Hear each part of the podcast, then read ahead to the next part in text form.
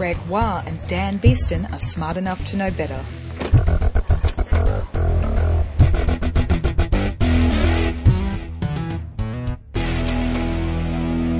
Do you have a truck outside your house? Oh, what- what- I think they're putting up a giant piece of timber. Energex. They've been doing the whole street. Now they've decided to do it right in front of my podcast. They're going to replace that one. What an amazing setup. Live from the Energex Renewal Project. it's episode 44. of Smart Enough to Know Better, a podcast of science, comedy, and ignorance. There's a giant truck outside your house. I know. I know. And it's some sort of energy company, and they're replacing an energy pole. Well, it's really just. Yeah, that's science, That's baby. right, so- We've been waiting all morning for that noise to come and interrupt our, our recording. Specifically at this time. But it'll only be this intro bit. That's right, because we have an interview. Yes. It's the interview podcast. Excellent. Now, episode 44. Episode 44. Episode 44. Divisible by 44 and it's and 1. Yes. Yeah. And two. Yeah. So it's not a. What? It's not a prime. No, I know, but if it wasn't divisible by any of the other ones, then it would be. Yeah. Because it's 44 and 1. But one yeah, in itself. What are you saying? Any any even number is not going to be a prime unless it's two. Oh, well, w- well, la di da. I'm just trying to put it, like, be a part of this. An interesting thing I found with the number forty-four. It's you've heard of the Fibonacci sequence. yes, I have. Zero- Rabbits. Rabbits. What? Rabbits fucking like crazy. Right. Two Ah. rabbits become three rabbits, become five, rabbits, become, become eight rabbits, thirteen. That's right. So you add the like. So you start with zero. So it's zero and one, and then you add those two together, and that gives you one. And then you add the next two, one and one together gives you two. Then one and two gives you three. Then two and three gives you five. And three and five gives you eight. And five and eight gives you thirteen. And eight and thirteen gives you twenty-one. So on and so forth. Yeah. That's the Fibonacci sequence. Right? I'm only in it for the rabbit incest. I, obviously so. But 44 is better than a Fibonacci number. Oh, really? I, I like the idea that people listening went 44, Greg, is not a Fibonacci. No, it's not. It's not. It's better. It's a Tribonacci number. Very exciting. That sounds made up. well, well, technically, Fibonacci numbers are made up, but it's, it's part of. Anyway, it's useful in maths. Don't ask me more than that. All I can say it's useful in maths because it seems pretty kind of complicated. But a Tribonacci. Oh, hang Trib- on. A Tribonacci? Tribonacci, not Tribonaccis. Oh no. They're three times as bad. It's- it's- 44 is a Tribonacci number. And what that means is you take The three, previous three digits. So you start with 0, 0, and 1. So that Yep. gives you 1. And then you have... Zero, uh, one, one, Then you have 0, 1, and 1. That's right. So and then one, one, two, and then 1, 1, 2. Yes. and then one, before... two. Be one, Four, one, yes. one- one plus 1 plus 2 gives you 4. And then gives you 1 plus 2 plus 4, which is 7. Oh, wow. And it goes up. And 44 is one of those numbers. So Which one? It's I, I don't remember off the top of my head. You can work it out. Work it out in, in your own time. Get a pencil and paper, guys. It's called the Tribonacci number, and it's very one of the Tribonacci numbers, and it's very very cool. One of the early ones, in fact, probably the fifth one in the sequence, fourth one in the sequence. Anyway, it's very very fun. I, I went, that's very exciting. The Tribonacci, you know, the only reason I put it in there because it sounds good. Yeah. like it, it'd be in the Quadrinacci. It doesn't have the same kind of ring to it. I guess you could have like an infinite array of in a Fibonacci sequence. No, that wouldn't work. They'd all be, but they'd be, they'd all be infinite numbers. But then, oh no, I think I just broke something in my head. I don't know what you're talking about. Uh, uh, so, have you done any interesting science this last week? it's the tenth, tenth in the sequence. I just checked the internet. Oh, good It's job. the tenth in the sequence. There you go. Have I been doing any interesting science? Have I ever? Yeah. I went to the Parkes Radio Telescope in Parkes, New South Wales. From the movie. From the from the dish, which is loosely based on real events that happened during the Apollo 11 landing. Many different things that happened in many different dishes in, in Australia and around the world. They sort of put it all together. It's very, very loosely based. Anyway. The Parkes Radio Telescope is, is a 64 meter radio astronomy device in the middle of the country, and it's fantastic. Oh wow! Look at them. They've picked up one of the one of the rods outside Hey, I'm telling you about the, the Parkes Radio Telescope. with a giant claw. Stop it! Stop about the stop talking about the giant claw. Stop it! There's a giant claw out the window. you want me to, you want me to talk about radio telescopes? You can't even look down them and see the spider on the other end of the glass. No, well, no, because it's a radio telescope. It's, they're better than optical telescopes because an optical telescope gets stopped by clouds and it gets stopped by particulate matter in the atmosphere. But to radio, the atmosphere is, is transparent. It's almost like it's not there. The only thing they've got to worry about really is wind. Strong wind knocking the damn thing over. Oh, So okay. that- that's it. There's uh, Wobbling it. wobbling it, yeah, and, and, and it can get very, very dangerous. It's very, very cool. Hang on, they lifted me off the ground. Like they, they actually, what's called the hayride, they put it down, to the, that whole dish to the ground. Is The- there a guy who actually has to stop it as Yes. it's going down? Yes. i- If it keeps going, does it just start to make a god awful noise No, I as don't- the I- grind- it probably has grind? a, it probably has a point it can't go, but it comes to the ground and you step onto a stairs and it lifts you up 50 meters into the air like a big dish. It was awesome. I had a great time. It's wonderful. And it also did some science as well. But I got lifted up by a giant dish. Now I know how a, a sugar cube feels in, a, in your coffee in the morning. Yeah. Very exciting. And it was really hot. And did they play cricket up there? Yes, because they've got a cricket wicket stuck onto the center of the dish. uh, oh, that's kind of true. So that was really cool. And we did other science stuff. I was there basically as part of a, an astronomy conference to talk about how to teach astronomy and uh, community science communication with astronomy. And it was awesome. I was there for three days. That's so, what I did. So the Hubble telescope, is Yes. that an optical telescope? Uh, it is an optical, and Okay. uh, uh, yes, it is an optical telescope. Yes, and it's, Okay, up in space. yeah. So you want to be outside. Not a lot of atmosphere up there. That's right. But it's really, really expensive to put things into space. So sometimes they put them on top of mountains, like in Chile or something like that. They they put an optical telescope up there as well. And for things like X-ray and gamma ray telescopes or observatories, they don't can't put them on the ground because our atmosphere absorbs them. So 'cause Ah. otherwise we get killed by them or we get damaged. We could be damaged by them. So you.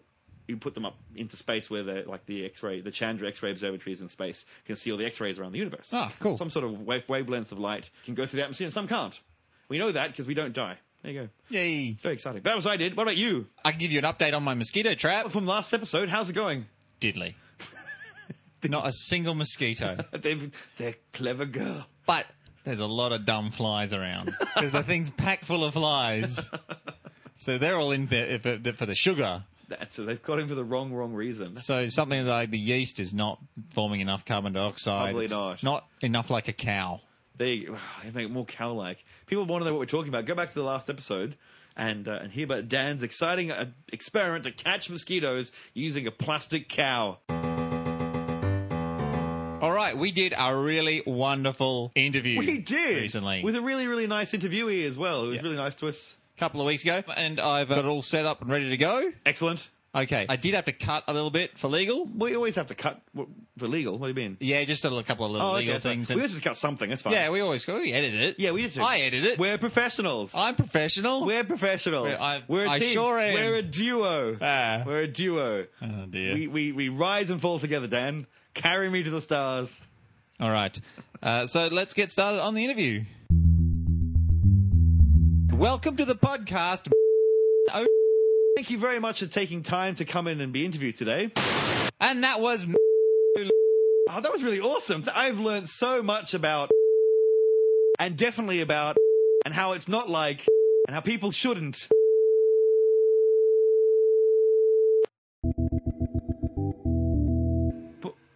What the hell, Dan? What? Um, What? What the hell was that? that was. The, the, some lawyers came to the door. What? And um, There's nothing in it. well, It's just a long beep. you could hear me, right? It's like 40 minutes of beeping. I should probably cut that down You before probably I should. broadcast it, shouldn't Why I? did I wait? Um, yeah. No, that's all. The, you, you, said- you said every second episode has to have an interview. So we can't use any of that interview at all for legal reasons. Uh, yeah. Not, not, not one part of it. No. We can't even mention her name. D- Don't say it's a her. Don't say it's a her. The- Okay. The, the, the, Shim. We can't mention Shim's name. What's a shim? She, him. Okay. No, we're not allowed to do that for her. Him. Shim. Um, Dan, that's a 10 minute podcast. You, quick, brief, you know, t- tight. But Tight 10. a tight 10 Tight 10 with no information. and BP. Well, that's like the usual 10 minutes at the start of the podcast. we can't do that. People might write us a letter of some sort.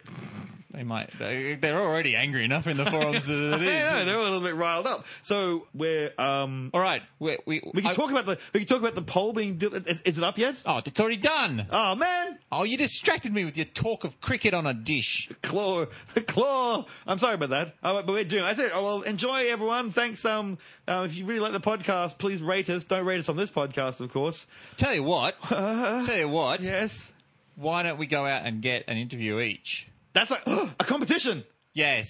I'm, I'm out. Welcome to the podcast, Tal Waterhouse. strangest name so far, I think. It's getting up there. What is towel? It's- It's a Hebrew word. Oh, right. It means uh, dew, as in on the grass. Oh, that's nice. Meaning that you evaporate quickly and easily. I would think that I'm You're ephemeral. not soluble or evaporatable. so, Tal, you work for iiNet. You're my man on the inside. You could say that. Yes, and I will. Because it makes it sound like it's a spy environment or something. No, or, or no, more so like I'm a diligent journalist and I've got like my contact on the inside the FBI, but on a bit much nerdier level than that. It's probably about right. I mean, journalists have to have their sources. Yes, yes, and you are my source. Although, although more, you're more like a dealer because I've just gone for a, a month without internet because we moved into a new house and there were problems with the wires at this end that we had to get all fixed up before you could actually serve me up all those lovely ones and zeros. They are very addictive. Yes, and that's what I wanted to talk to you about today Mhm. is ADSL because there, I was a bit concerned that it would be very slow here because there are different flavors of ADSL. In fact, ADSL starts as DSL, doesn't it?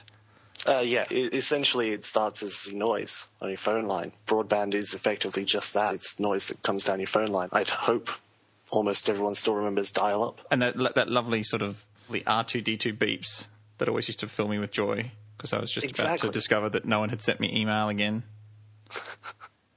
Basically, broadband is exactly that. It's dial-up, but on a much higher frequency. So kind of like how you can't hear a dog whistle on an ADSL spectrum, you've got noise that's coming down on that higher frequency that you can't hear on your phone line.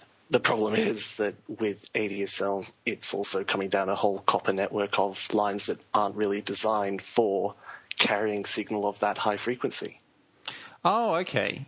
So it's just wires. Yeah. So I mean- even even the old telephone wires that they put in the in the eighties, they they could still theoretically carry this signal. Theoretically, yes. Right. But of course, they've, Uh, they've degraded a bit, I imagine. They are just like the pipes that you see carry water. They're not really designed to last for forever, really. Hmm.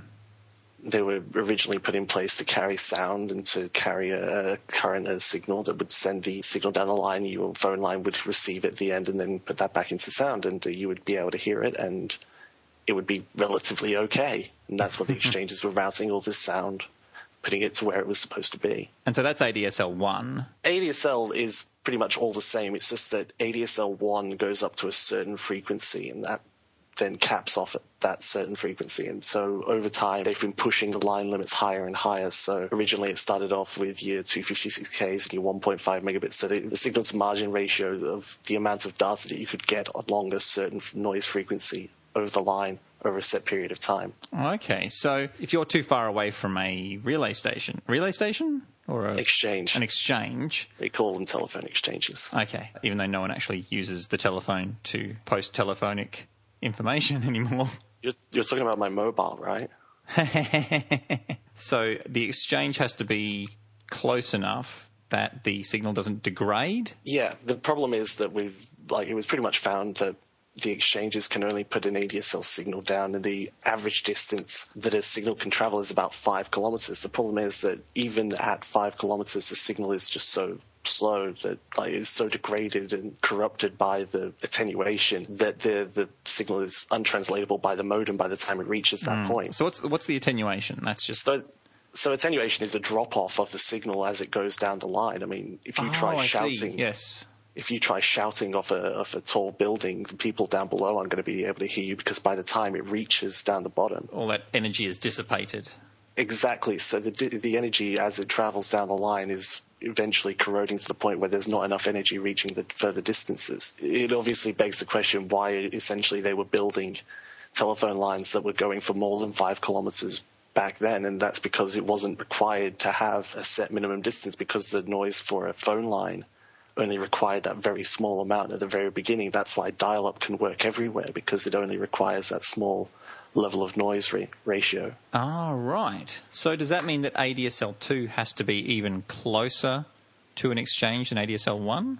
Well, Effectively, yes, because five kilometers of range, you're probably only able to get about 1.5 megabits or 150 kilobytes per second. The closer you get, the stronger the signal's going to be. The thing is, the maximum speed of an ADSL1 connection or the equipment that carries ADSL1 is about 8 megabits or up to 24, which is ADSL2. So the closer you get, the more likely you are to be able to reach those higher speeds. Mm-hmm. Uh, the maximum speed, of course, yeah, 24. You guys pro- provide a service which is like a boost to. Uh, so yes. I was I'm in an area where I can only get ADSL one from you guys, Mm-hmm. but I could get ADSL two from a different group because their telephone exchange is closer than yours. Not really. So, No? Okay. well, the thing about Australia is that we had all of our infrastructure put in place originally by one telecommunications company, and uh, that was called Telecom back in the day, or whatever it was Ah, be- before that. So they they were commissioned by the government to install all the telephone lines, to put all the stuff in place, and they ran phones. And then, uh, for the sake of introducing competition and things like that, they started wholesaling out billing rights. So you could have your bill, you could have your line rented through another provider that would still use the same equipment and still uh, still use the same telephone exchanges, but they would bill you different rates for the phone calls that you made. Ah, right. That's the, So the confusopoly that Scott Adams sometimes talks about. Well, yeah. Where so- the rates are so confusing that there's no way to make a, a rational decision between either one. So you end up making an emotional decision. I guess that's kind of where we try and corner the market then. that guy with the beard on the ads is pretty endearing. Finn, he's he's definitely a cool guy. I've actually had the chance to meet him. His name's actually Dave. Oh, Problem right. is that he's, the problem is that he's pretty much exactly the same kind of person. Oh, okay. Well, I just I, I always envision him when I'm talking to you. So, Oh, really? Yeah, because there's always a little Uh, picture of him. I could try and talk with an Irish accent. It- then, if I'm in an area that can only get ADSL one, how is it that you guys can jump me up to the faster speeds? Is it So sort of this is- piggybacking off someone else's thing? Pretty much. Part of that whole wholesale agreement type thing is pretty much having to be able to purchase equipment off that certain big telco without and, and paying a slightly higher rate than we would if we were to put our own equipment in there based Gotcha. on the, the amount of subscribers that we have. So in your specific instance, you moved off an exchange where where we did have our own equipment and could provide you with ADSL2 plus on our own equipment mm-hmm. at a at a different rate onto an area where we didn't have our own equipment. So to provide you with the same speeds, we needed to pay a little bit more to be able to use the wholesale equipment that they set aside for us and everyone else that isn't themselves or isn't their own retail division. Which I stayed with because I do like unmetered ABC iView. That is one of our big perks. Everyone loves Doctor Who. oh, don't we? I guess the copper network is at its limits at this point. That would be pretty safe to say. I mean, the, pretty much everyone is pretty much calling out for higher and better technology. It's pretty much hit its peak. There's no real way to increase it without radical changes in any way, shape, or form. I mean, there are higher limits to ADSL, but usually those sorts of things require just as much work as it would be to replace it for the most Oh, part. okay. And, and Australia's broadband isn't very good compared to a lot of the uh, developing world, is it? Developed world, not the developing world. No, there really is not much difference. Um, America does have different networks, but because their whole business structure relies on different providers installing different equipment in a lot of different other ways that they uh, they run things. Yes, as far as our technology goes, it is rather outdated, and uh, this has been acknowledged by pretty much everyone in, in from government to the uh, the network providers to everyone else. I mean, there are certain fiber connections and things like that that already exist within Australia, but they're only within certain developmental communities where they've actually been built from the ground up with this infrastructure in place. Japan's got crazy speeds, doesn't it? That has pretty much an entire fiber network running throughout most of it. Oh, okay. And how does how would that compare to the national broadband network here? Because that's what our government is trying to put in, aren't they?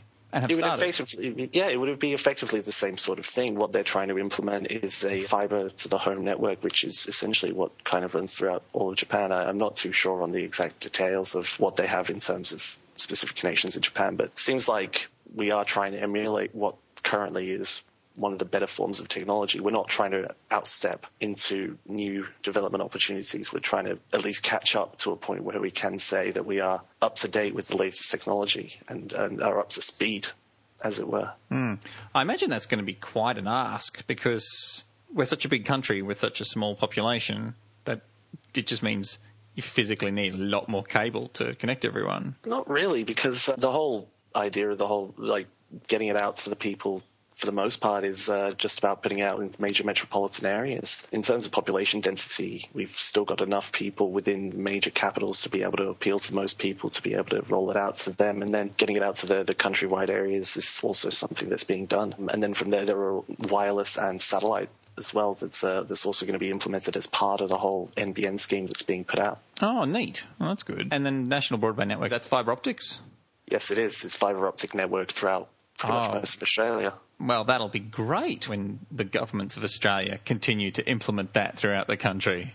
You would hope that they would. Yeah. So uh, the opposition, who are apparently definitely going to get in, they're going to put in string and tin cans or something. Effectively, so the whole thing I mentioned before with the with the getting the 24 up to 24 megabits is obviously depend on how far away from the exchange you are. What they plan to do is move that sort of equipment closer to everyone through building nodes, whatever they are, and then rubbing running fiber from that back to the exchange or back to wherever it needs to go. So Oh, they're moving okay. they're moving smaller exchanges closer to everyone and then having those mini connections run back to the exchanges and then back onto the network. So all these telephone exchanges are connected by fiber to everywhere else and, and do have like a, a link that allows for everyone within the area to have a set limit of speed and to, to be hmm. able to have The that big connect- pipes. yeah, exactly. And they go back to data centers, and data centers go to the big the big pipe networks that lead to overseas that run un, under the bottom of the ocean that people drop giant anchors on and crush every now and then. But the whole idea of that is to be able to provide the current maximum allowance on a ADSL 2 plus connection to almost everyone. Uh, the whole idea, though, is that it, it's under the belief that 24 megabits is more than enough for anyone that's currently within Australia. Ah, is- usually when people say something like that, it ends up being an extremely funny joke about five years in the future. I know that Bill Gates is still getting quoted as saying that 640 kilobytes of memory is more than anyone would ever need. Yep, he does still receive those emails. He, um, I think, I think everyone brings it up every now and then to him as well. But uh, He must have a standard reply to it now he must have like a, a rule set up in his Outlook. in his email. I, I, but It- when you talk, when you say in, in public, he goes, "Is it? uh, Apparently, you think that this." He's got to have like a really witty bon mot that he's prepared after like thirty years of hearing it. He's probably got something like uh, he probably throws cash at someone. Uh, or he just opens up a box of malaria-infected mosquitoes. Yep, probably offers them the cure, but it'll have to make make them sign a non-disclosure agreement. A, um, injunction. All right. Well, you have filled me in on everything I ever wanted to know about ADSL. I, I would hope so. So thank you very much. Thank you again to Tal Waterhouse from iiNet. And I just have to say, Tal's making a big call there on being the most interesting name. I'd just like to point out, interviewee in the old pod, in an older podcast, Mr. Carrington Vanston. That name wins, surely. But Carrington Vanston. Yeah, Carrington Vanston sounds like a like a, a space age cowboy. It, Tal Waterhouse sounds careful. No, it's a different type of hero. Ah, Tal like on Waterhouse. Dune. On Dune. yeah, yeah, The something spice must flow, Tal Waterhouse. something eclectic Yes, by uh, yeah. by David Lynch. Yeah. That's it. There you go, Tal. Thank you very much. Now, now we you didn't actually mention. Though it's really interesting to work out how we actually get our our addictive internet to the to our houses. You didn't actually mention what ADSL stands for. That's asynchronous DSL. Digital subscriber line. Yay! Or uh, sometimes asymmetric Oh, okay. digital s- subscriber lines. There you go. Now we know. So hopefully Australia will get a really good network in one way or the other in the future. we'll see what happens. Yeah. Okay, so you had a great little interview about ADSL and, Yep. and how the internet actually works, or at least how we get signals down the line. Mm-hmm. I've got an interview with a doctor, not a medical doctor, but a science doctor. Oh, a real doctor. A real- yes, I managed to interview a, a lovely lady at the uh, the conference, talking about Mars. Oh God. Yes, welcome to the podcast, Dr. Carol Oliver. Thank you much for, for being interviewed today. Now, we're here today at Parkes in New South Wales. And what are you actually here for? Well, I'm here for the uh, teacher conference, um, and we're uh, I'm, I'm, here because uh, we have a, a lot of teachers here, and I would like to connect with them because I have Mars Yard in Sydney, and uh, this Mars Yard will be accessible for these teachers in middle of next year, 2014. Now, as many of the people who listen to this podcast will know, I'm desperate to get to Mars. I don't think I'm going to in my lifetime. So this seems like a very exciting way that I could possibly get the experience of going to Mars. So what is Mars Yard? Well, you only have to come to Sydney to go to Mars. Uh, it's, a, it's 140 square metre Mars yard. It's the largest in the world. It's kind of a diorama of Mars, but it's scientifically accurate, mm-hmm. and it has to be because we do science and engineering research there, so robotics research. Uh, but we also have an education program, and that education program is for high school students from years 7 to 12. Mm-hmm. And our next step is to allow that to be accessed remotely in classrooms throughout Australia, That's wherever very exciting. they are. Oh, very exciting. so when you mean remotely, I mean people will be able to log in and, and actually activate and use the rover itself. That's correct, and they'll be able to see the rover, and it will be an automatic booking process, and the rovers will self-power, so we no human interference required.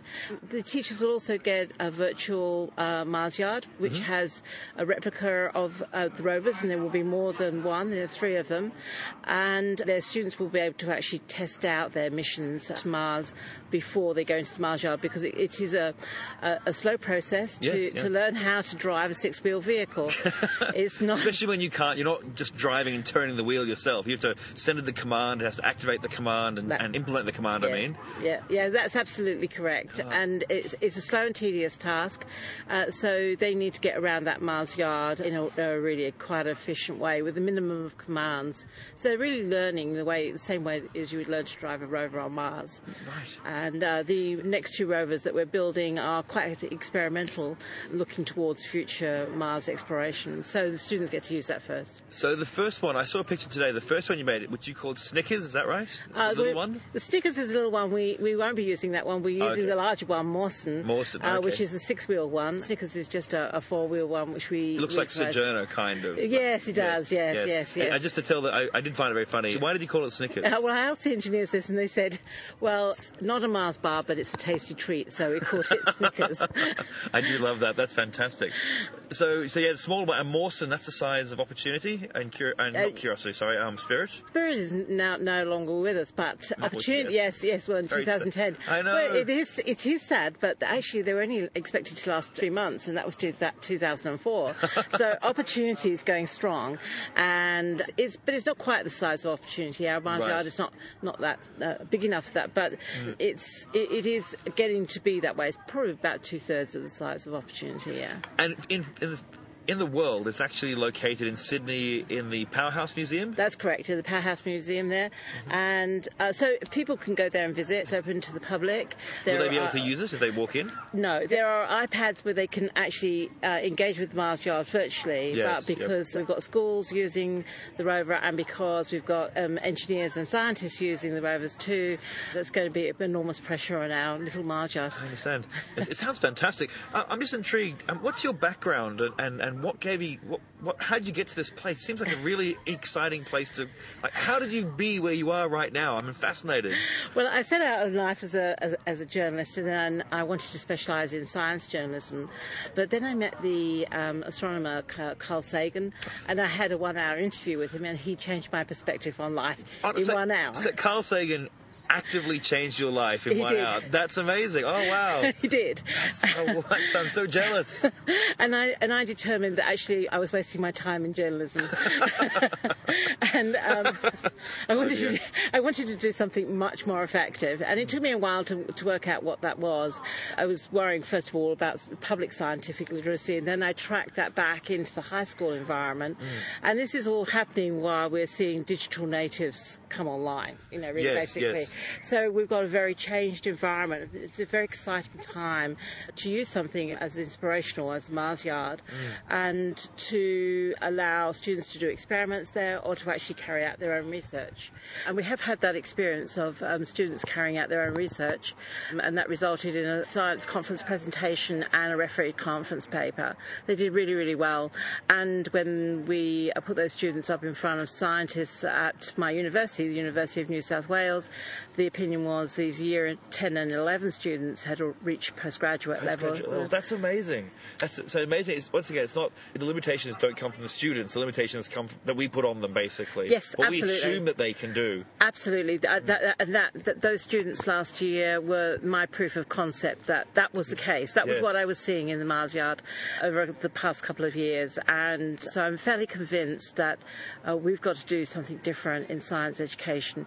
I, actually, the, uh, the, the transmissive model of science uh, education, which is basically teacher lectures, student takes takes notes. Yes, we pour it into their heads. Yeah, that's right, like an empty brain. Yes, you know, yeah, open your brain, let me pour in this information. Yes. Is a way that these digital natives, they simply are totally uncomfortable with. They cannot learn that way. Yes. I heard a statistic the other day that uh, kids are now learning 95% of their science information from outside of the classroom, only 5%, and 5% inside. I can give you an example of that. There's a, a on YouTube. There's a site. Oh, there's a, a channel called Vsauce, Yeah. and he does science on that. And, and you read through his comment, and it's good science. Like he really tries to be, think scientifically. And down the bottom, it's I learnt more in your five minute interview, uh, your five minute YouTube video than I learnt in a week of school, over and over again from students all over the world. He has millions of people read, seeing his videos, Mm. uh, and he's just a guy who's dedicated to doing science. So I, yes, it's it's it's a different way of, of learning. I think on- on the way, already here. Yeah, it's proof of concept, Mm. really. And I've actually had to tackle it from the other way around as well because um, we found that the uh, students uh, that went through the program in the past couple of years, even though they were on- only there for three hours, we did surveys a couple of weeks beforehand and a couple of weeks after, and we found that we had significantly increased their understanding of creativity in science, which to me as a researcher was just amazing. How did we do that in, Yes. in three hours? It means that uh, doing it over a, a, a term long experience, as we will be doing um, in our new program, we should see a very strong signal there of that, that the understanding of creativity in science. Fantastic. Sounds amazing. I just really now one last question before we finish up. It says here that you're you're the associate director of the Australian Centre of Astrobiology. Does that mean looking for little green men? Well, actually, I have a student who's uh, working on the search for extraterrestrials uh, intelligence. Good. I'm glad someone is. but but he's actually already got a doctorate in digital signal processing. Otherwise, I wouldn't have been taking it on. Um, I, I think SETI's a really valuable thing to do on the back of radio astronomy because, because we should do it. If we've got the means to do it, we should do it. can look for Uh, it, but yes. it's a it's a big long shot. Sure. And we just simply have no other way of doing that right now. Yeah. Astrobiology is really what I'm involved in, and that's looking for past or present life on uh, Mars, which is a lot closer in our neighbourhood. And it's what we can do. And if we can find one other example of life, Mm. it will it would be a huge impact on us. Not only not only socially and culturally, because we'd know that the universe is teeming with life, and it's not the, Yes. it's not a dead and boring place as some people would have us think. but um, so so I, but I'm with the life in the universe people that is full of life. But but we need the proof for that. You do. And uh, so uh, that's a place that we can actually work out that question. And if we do have that second genesis of life, then then we can understand how to do a whole heap of things better. Not least of which is um, medicine. Yes. Yeah. Also, things like if it's if is it going to be similar to us, uh, as in there's a convergent evolution going on, or is it Yep. totally different, or there's all be answer very major questions. Oh yeah, big, big, big questions, and we just we simply don't know the answer. Mm. Uh, it's, it's really it's, it's a, we don't know if life is really easy to cook up or if it's a really hard thing to cut, uh, to cook up, and that is the basic question that we have about the universe. Uh, it sounds like we're in good hands then with you, Dr. Carol Oliver. Thank you very much for talking to us at Smart Enough Know Better today. You're welcome. So there is a, a replica of the Mars surface in Sydney. Yes, yes, in the Brisbane Powerhouse Museum. Yes. We, you realise we have to go. of course, we have to go. we I- have to go. we have to go there We have to break in after hours and steal their robot. And- I mean, wait, no, wait, hang steal the robot. Uh, No, I just want to sculpt a face. Well, we can go there. We'll put the link into the podcast. You can actually go and look through their cams and and actually. Beg your pardon? You can look through their cams. Oh, cams, right. And you can look through their cams and you can see uh, what what's going on inside. So you can actually sort of watch what's well the, the rover wandering around. And, and if you're part of a school, you can control one of the rovers. As I said, you can't just be like a normal person and, and go, I want to use a rover because there's too many people. I'm sure world. you could take along your own RC car though. Just drive around in there. That's what I mean. They just love that. But you can take a laser pointer on the front. Bob's your uncle. Same experience. that'd be the Australian Mars rover. it's just a dirt bike. Interesting point that Dr. Oliver made, not in the interview, was how Australia doesn't have a space organization of any sort, and, and how this is becoming important. And not just for going to Mars and investigating, but just things like satellites. Like we have uh, 18 or so satellites in orbit that Australia uses, and a lot of them are now going to become defunct. And we have to pay people a lot of money to go up and remove them and take other ones up and down. So if we had our own space agency and develop it slowly over time, then we could handle our own uh, infrastructure. Would also, it be cheaper? Uh, in the end, it would be cheaper, yes. Huh. Also, it'd be safer. I mean, if you're talking about national security, and you don't want people having access to your technology. I, I know it sounds that sounds like oh, Cold War. Oh yeah. Cold yes. War. So if we started a like if we went to war with America, Yes. we still have to ask them to launch our. no, they can't. They can't. They have to ask the Russians to do it. The Americans Oh, can't put geez. satellites up, as far as I'm aware. They, they haven't got any launch vehicles. Even the Americans use the Russian Soyuz capsule to get to the space station. I don't think Americans can. Oh, But they- SpaceX, they still- SpaceX can. But don't of don't Americans still take up satellites and stuff? I thought you still needed the space shuttle. Maybe I'm wrong, but that's what that's what SpaceX Maybe is you're all right. about. Maybe SpaceX, and the private company, they they put Yeah. things up. That's the whole point. Why build the infrastructure yourself when you pay someone? But that's in America. You see. yeah, Donald Trump can be uh, trusted, surely. Well, it's for money. Yeah. That guy's a psychopath. excellent. uh, uh, allegedly. Allegedly. Yes. Allegedly. Yes. We'll, we'll, we'll, we'll, uh, Shim is may, allegedly a psychopath. Is that, that all right? We've, I think we've covered our asses there. So that's it. All the interviews. You had an interview. I had an interview. I, I think my interview trumps your interview. I'm afraid to say. I think I think you might be right. That's right. actually. I win the podcast. And, uh, Episode 44 would be Yeah. won by I- Gregoire. Yeah, I mean, I, I assume that at the second round will really sort the men from the. Second round. Yeah, yeah. I've got my second interview ready to go up. You told me to get one interview. No, I said we're going to have competing interviews. Yes, and as we did, we, our interviews have competed. Yeah, and I've got interviews, and you bought interviews. So our interviews will be competing against each other. Oh, I, I need to go and find someone very quickly. You better hurry. Hey, hey, you outside with the claw hammer. No, hang on, no, no. I need to talk to you about something. No, that'll trump. He's gone. He's gone. Too late. C- Which is good because that would have trumped me Oh, easily. great. The man who controls a giant metal claw. yeah, no, I can't compete with that. Fine, let's listen to your little interview then. All right. Dr. Joel Gilmore, welcome back to the podcast. Greetings and thank you. How many more continents have you visited since you were last on here? Well, I confess I've got already got my seven continents set out, but I have visited a couple more countries, which is good. Oh, wow. Oh, so you've been to Africa? I have. I, I did, went for a conference there. I present on the overlap of science and the arts, drama, and so forth. So, Oh, that's just a junket, isn't it? Surely there's Yeah. no overlap between science and arts. Well, that that's the uh, that's an interesting question. Um, they were really interested in the side of things of whether science could inspire theatre and inspire art in new ways, looking at the way molecules interact and so forth. But I was also talking about how scientists can learn an awful lot from theatre and the arts in terms of communication, in terms of clarity around their stuff, and so and you know unique ways, new ways of presenting and everything. Uh, I know, I assume that you gave them a demonstration of smart enough to know better, just to illustrate the point. had you guys been around there, I totally would have. because podcasts were just really starting to take off and everything, and sort of transformation of people being able to get all their knowledge off the web instead of going to a university. I'd be scared if I was a university, let's say that. Oh, yeah. Yeah, and you guys, how can they compete, and, right? and, and they haven't even seen my uh, intricately laid out plans, hand lettered and scribbly, spidery text. I'm sure that they are quietly terrified. Now, uh, you have recently been involved in quite an exciting project about uh, renewable energy, haven't you?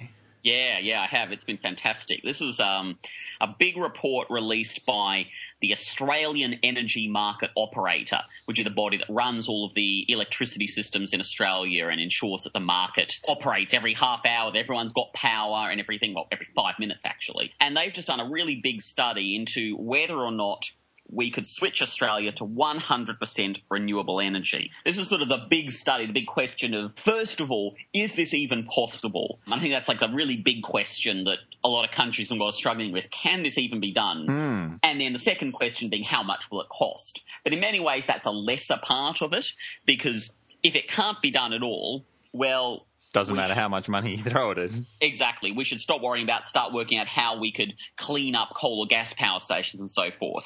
But the really exciting thing is, of course, that this study and another couple of studies, you know, internationally as well as in Australia, have shown before, says that the answer is yes, it is possible. We really could, using a mix of wind and solar and a little bit of biofuel, so plant waste matter or matter that, or plants that are grown specifically to burn in power stations. Oh, yep. You could really for every five minutes of the year, you could produce enough electricity to keep everyone happy, at least at the same level that we can now. Because, you know, there's still blackouts now occasionally, even from our current system. Yeah.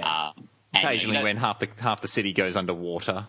Yeah, little things like that, power stations going underwater, tends to cause a little bit of tr- trouble. Yep. But excluding that, yeah, what this showed is that you can do it, and it's awesome. Now, aren't there problems with the whole solar power stops at night time and wind power stops when the wind stops, and that they you have to have base load provided by like power stations? Yes, and this is, I guess, a big part of what the study was really trying to get to. Hmm. So the part that I was really involved with, actually, is sort of a nice segue, is that I, my, my company and I helped You're, prepare. you're, you're doing it again. Why is it everyone on this podcast draws attention to the segues?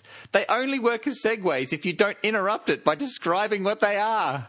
Actually, that is a really interesting segue because Oh, God. we, we can cut that bit, right? I helped to prepare a whole lot of historical data looking at what wind and solar was over the last 10 or so years. Yep. So what this study did was imagine if you ran that data forwards everyone starts to use more energy and you start to slowly switch to wind and solar, is there times in the year, are there hours in the year, for example, where no matter where you are in Australia, all of the wind has just stopped. It's just a completely still day. Oh, right. And that does actually happen, or, you know, pretty close to it. You know, once every 10 years for a couple of hours, or similarly, once every 10 years for a few hours, it'll be cloudy across the whole of Australia. And so those are the times that'll really stress out the system. Most of the time, you've got, you know, maybe it's cloudy in Queensland, but it's sunny in South Australia and so forth. And so if you've got good enough transmission lines, power lines, you can move the power from Oh, Queensland down south and south to north. And for those few times in the year where it's it's really bad, that's when you go to some of these backup things you've got. So that might be Queensland, for example. We harvest cane sugar, and there's a lot of waste that comes out of that. And these power stations actually burn that waste, often quite inefficiently. Just to get rid hmm. of it. And so some of them are now converting over to actually producing power from that and selling it to make even more money. So it's that kind of thing that, you know, just when you need it, those power stations kick in. Oh, wow. Okay. Overnight, though, that is that is a big one, and so a key part of this this study was that we need to have energy storage. We need a way of storing up energy during the day, so particularly solar energy. And Millions of rechargeable uh, lithium batteries. Well, this is this is the thing. I mean, one of the cool things was that there's lots of options, and option one is a whole lot of batteries, whether lithium ion, if that keeps getting cheaper, or similar types of large scale batteries. They found that was at the moment too expensive. Mm-hmm. And so what they're going with are big solar thermal power stations. I don't know if you guys have talked about that on here before, but instead of using solar panels like on your roof, this Yeah. is where you basically have giant mirrors that you focus the sunlight down and you use that. You heat up salt. Yeah, yeah, exactly.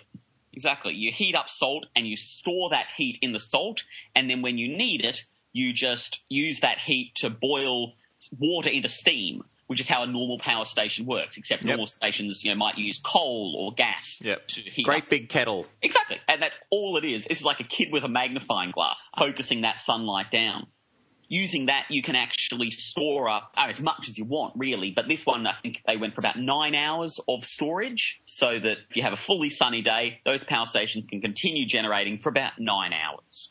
Okay, so good in the summer. perfect in the summer, and actually it's winter when things start to get a lot tougher. Uh, because in winter, well, so in Australia at the moment, summer is the really hard time because we have all of our air conditioners going full bore, and so that's the really tough time of the year. Now, European and American cousins, it's the cold weather that really gets them, so it's heating in winter, and winter is the really tough time of the year. And so what we'll see is that in Australia, if this happens, if we go to this renewables world, you'll have so much solar power installed in summer that you've got no problem. You can run your air conditioners and it's all good. Oh, Uh, good. But in winter, that's when things will start to get tougher, just so there won't be as much solar power. And so more often you'll need to switch on some of these biofuels, like the you know the leftover plant matter. The storage becomes really important to get you through some of those days. But also Australia, you tend to have finer weather in winter in a lot of places. So even though the sun isn't up for as long, it's not quite as strong, you've got more hours of sunshine. Oh, yeah, you've got less likely to have weeks of no sunshine, weeks of rain, like we Ah, yes, Yeah. like so, London. Exactly, like beautiful, not very sunny London. So it's Australia's pretty much a, a perfect spot to have good renewable energy. Like you don't want to brag, right? Yeah. But we've got wind, we've got solar. There's even a, a new. Maybe that's why the government, uh, especially the conservative government, is just wants to boast about it and go, look at all this, look at all this renewable energy. We're just going to waste. Look at us burning coal. We don't even need to. Exactly, and this is you know, Just lording it over everyone. burning their, you know, lighting their cigarette with a dollar bill. Yeah, Which works less with our plastic money, I guess, but yeah, no, makes it hard and Yep. pretty toxic. slightly acrid, yeah. So, But you know, this must cost a fortune to put in. Like big windmills and solar power and changing the whole grid. I mean, that's going to cost a fortune, isn't it? well, good question. So, one of the It wasn't a question, it was a quite a pointed remark Yeah. pointing out your failings. Well, so the short answer is yes. To build all All right. this is going to cost you somewhere between 200 and 300 billion dollars. Oh, well, well, well, well, well, we, uh, look, imagine how many schools and hospitals we could build for that, Joel Gilmore.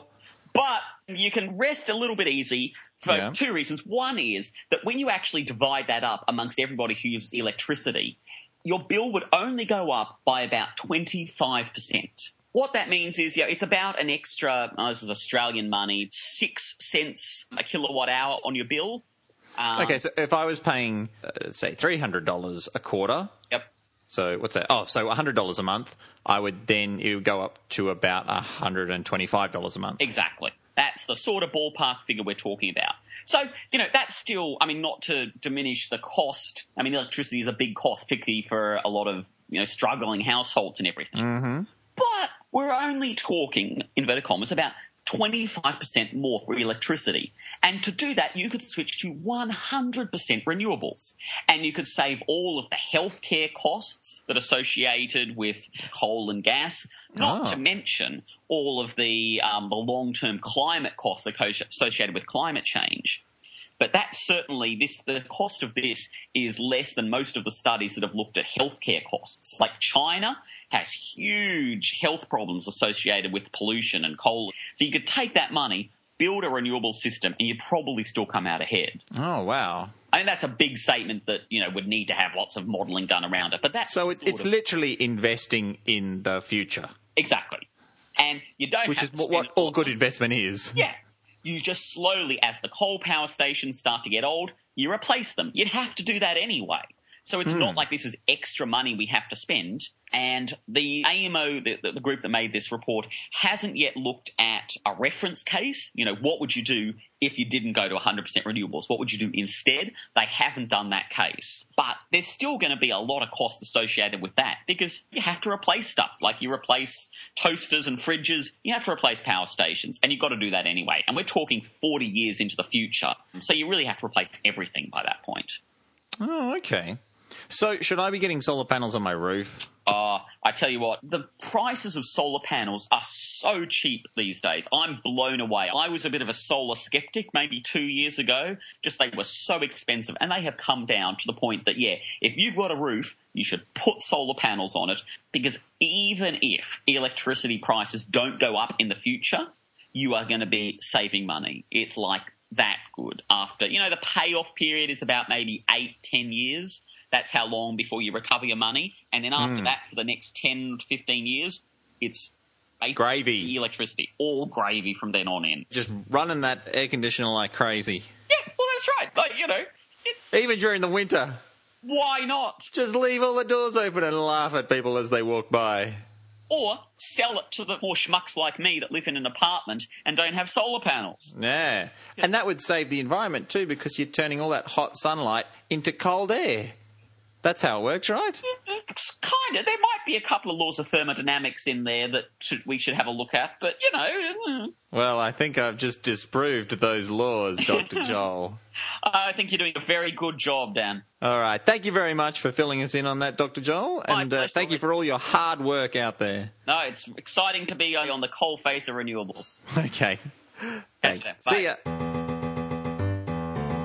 Checkmate, my friend. I'll give you that. That was a really good interview. I really liked that interview. Thank you to Dr. Joel for coming back in and, and putting us right. Yep, always welcome on the podcast, Dr. Joel. I I was fascinated by that because I had a conversation when I was in Parkes this very weekend with some very very clever people, but very clever people in the astronomy section, Yeah. who, who were then saying, "Oh, the whole renewable resources thing is not going to work because it can't possibly work." And but of course. This just goes to show that just because you're amazing in one field doesn't mean that you might know diddly in another field. Hmm. And you might, you might not. And I was going, oh, that's terrible. Like these people, these astronomers were saying, oh, well, we can't go solar, we can't go, we can't go wind, we can't go tidal, we can't go geothermal. It's just not going to work. And I was like, oh, I was just nodding, going, oh, okay, these people are clever. But then you got there are reports. I'm not just relying on Dr. Joel said something different. It's there are reports and and they said, no, actually, we can do this. Yeah. So you got to look for the right information from the right people. Climate skeptics is what I'm trying to say here. That's what I'm trying to get at. Uh, but that was also interesting. Um, I do have one bone of contention with Dr. Joel, and that's Oh, don't, don't get me started. 25% asshole thinks he's so smart with his doctorate and his glasses And- and, his magician's beard. Anyway, wow. Sorry, bone of contention. Sorry. That, that, that was a bit too far. Um, uh, 25% is a really big amount to ask for. If you said to the general public, I mean, I agree, I could afford 25% increase in my electricity bill, and I think most people probably could, but politically it'd be suicide. If any politician went, by the way, we're going to stop uh, carbon emissions, but it'll only cost you 25%, of, people would lynch them. So th- maybe there has to be some more work Hmm. Which there. is insane because it's less than a dollar a day. It- it is, it is. It's less than a dollar a day, and you end up not having to worry about pollution. Yeah, and, and or, or I said, And- and health problems or in the future, the sea rising. All much this money comes back to you. Yeah, it does. But then people argue and say, "Oh, well, that's only Australia, and we're one tiny bit." But China is now looking into climate change issues, and they're trying to do it too. So it's going to happen. But yes, it's pretty amazing that that we can. So we, our nation can run on renewables. There we go. I've learned something today. Do you love science? Yes. Do you love poetry? No. Oh, damn it. Poetry's awful. No, no, well, limerick- Poetry should only be written, never read. That's my. Fair enough. When you're when you when you're 16 and your girlfriend just broke up with you, Oh, you have yeah, to yeah. write all your pain. Yeah, yeah. But lock it, Uh, lock it, write your pain down and then burn it. I am like a modern Poe. My love was like a big black crow. Why did she have to go? Now I am feeling low. There you go. Low. Low. Low. Low. Low. Full stop. Oh, the answer is yes, of course. You like limericks. Yeah, I, sh- sh- I really do like limericks. Good. Because we're having a competition here. We said it in our last podcast. We're having a competition Yeah. for someone to write a scientifically accurate and funny limerick.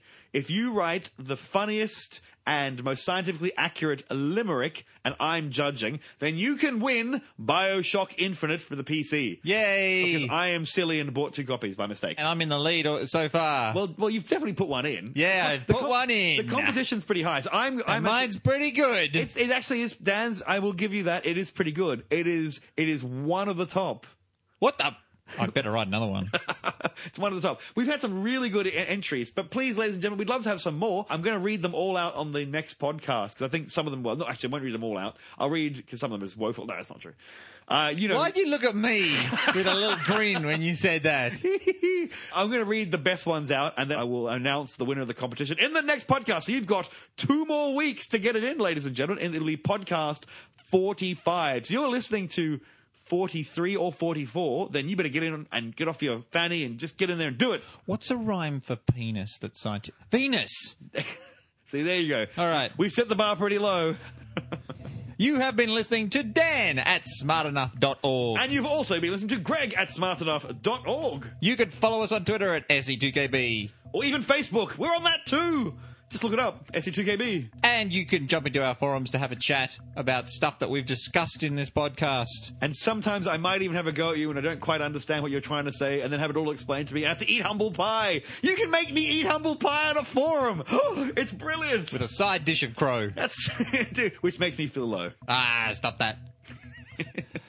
if you really love us, then go ahead and show us by going to iTunes and giving us a five star rating and maybe a little review that says, I love you, I love you, I love you. That'd be awesome. Remember, remember, remember, everyone. Greg is slightly better than Dan. What? No, no, no, no, that's not how it Damn it! That's, I was trying to get that, sneak that in. Yeah. Also, tell your friends about us. People only learn about us by word of mouth. If you're enjoying what we're doing, then uh, tell people, uh, get other people involved. If you like the words of our mouths, Yeah, that's right. use the words of your them mouth. like a little earworm. Oh, yeah. A little earworm. Get out into the world, man. That's what we do. Yeah, yeah, yeah. Also, we always love to hear your ideas. If you'd like us to cover a topic, or if you know someone who you desperately needs to be interviewed scientifically, or you just want to yell abuse at us, then send it in your abuse-ridden idea letters. But basically, ideas. We always up to ideas, maybe segment concepts, anything you like. We will try and get it done because we are dancing monkeys of the science community.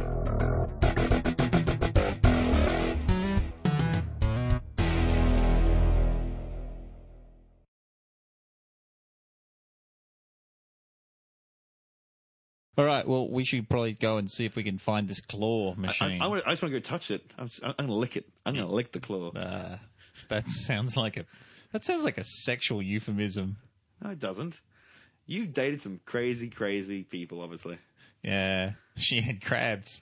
Uh, Get it? uh, Is the lick the lick the? it's a uh, crab. No. No. We can't put that in the podcast. Okay, lick the claw because it's a pincer thing. Stop it. It's a What? Stop it. it's a snapping trap everything type you of. no, everything you're saying is horrible.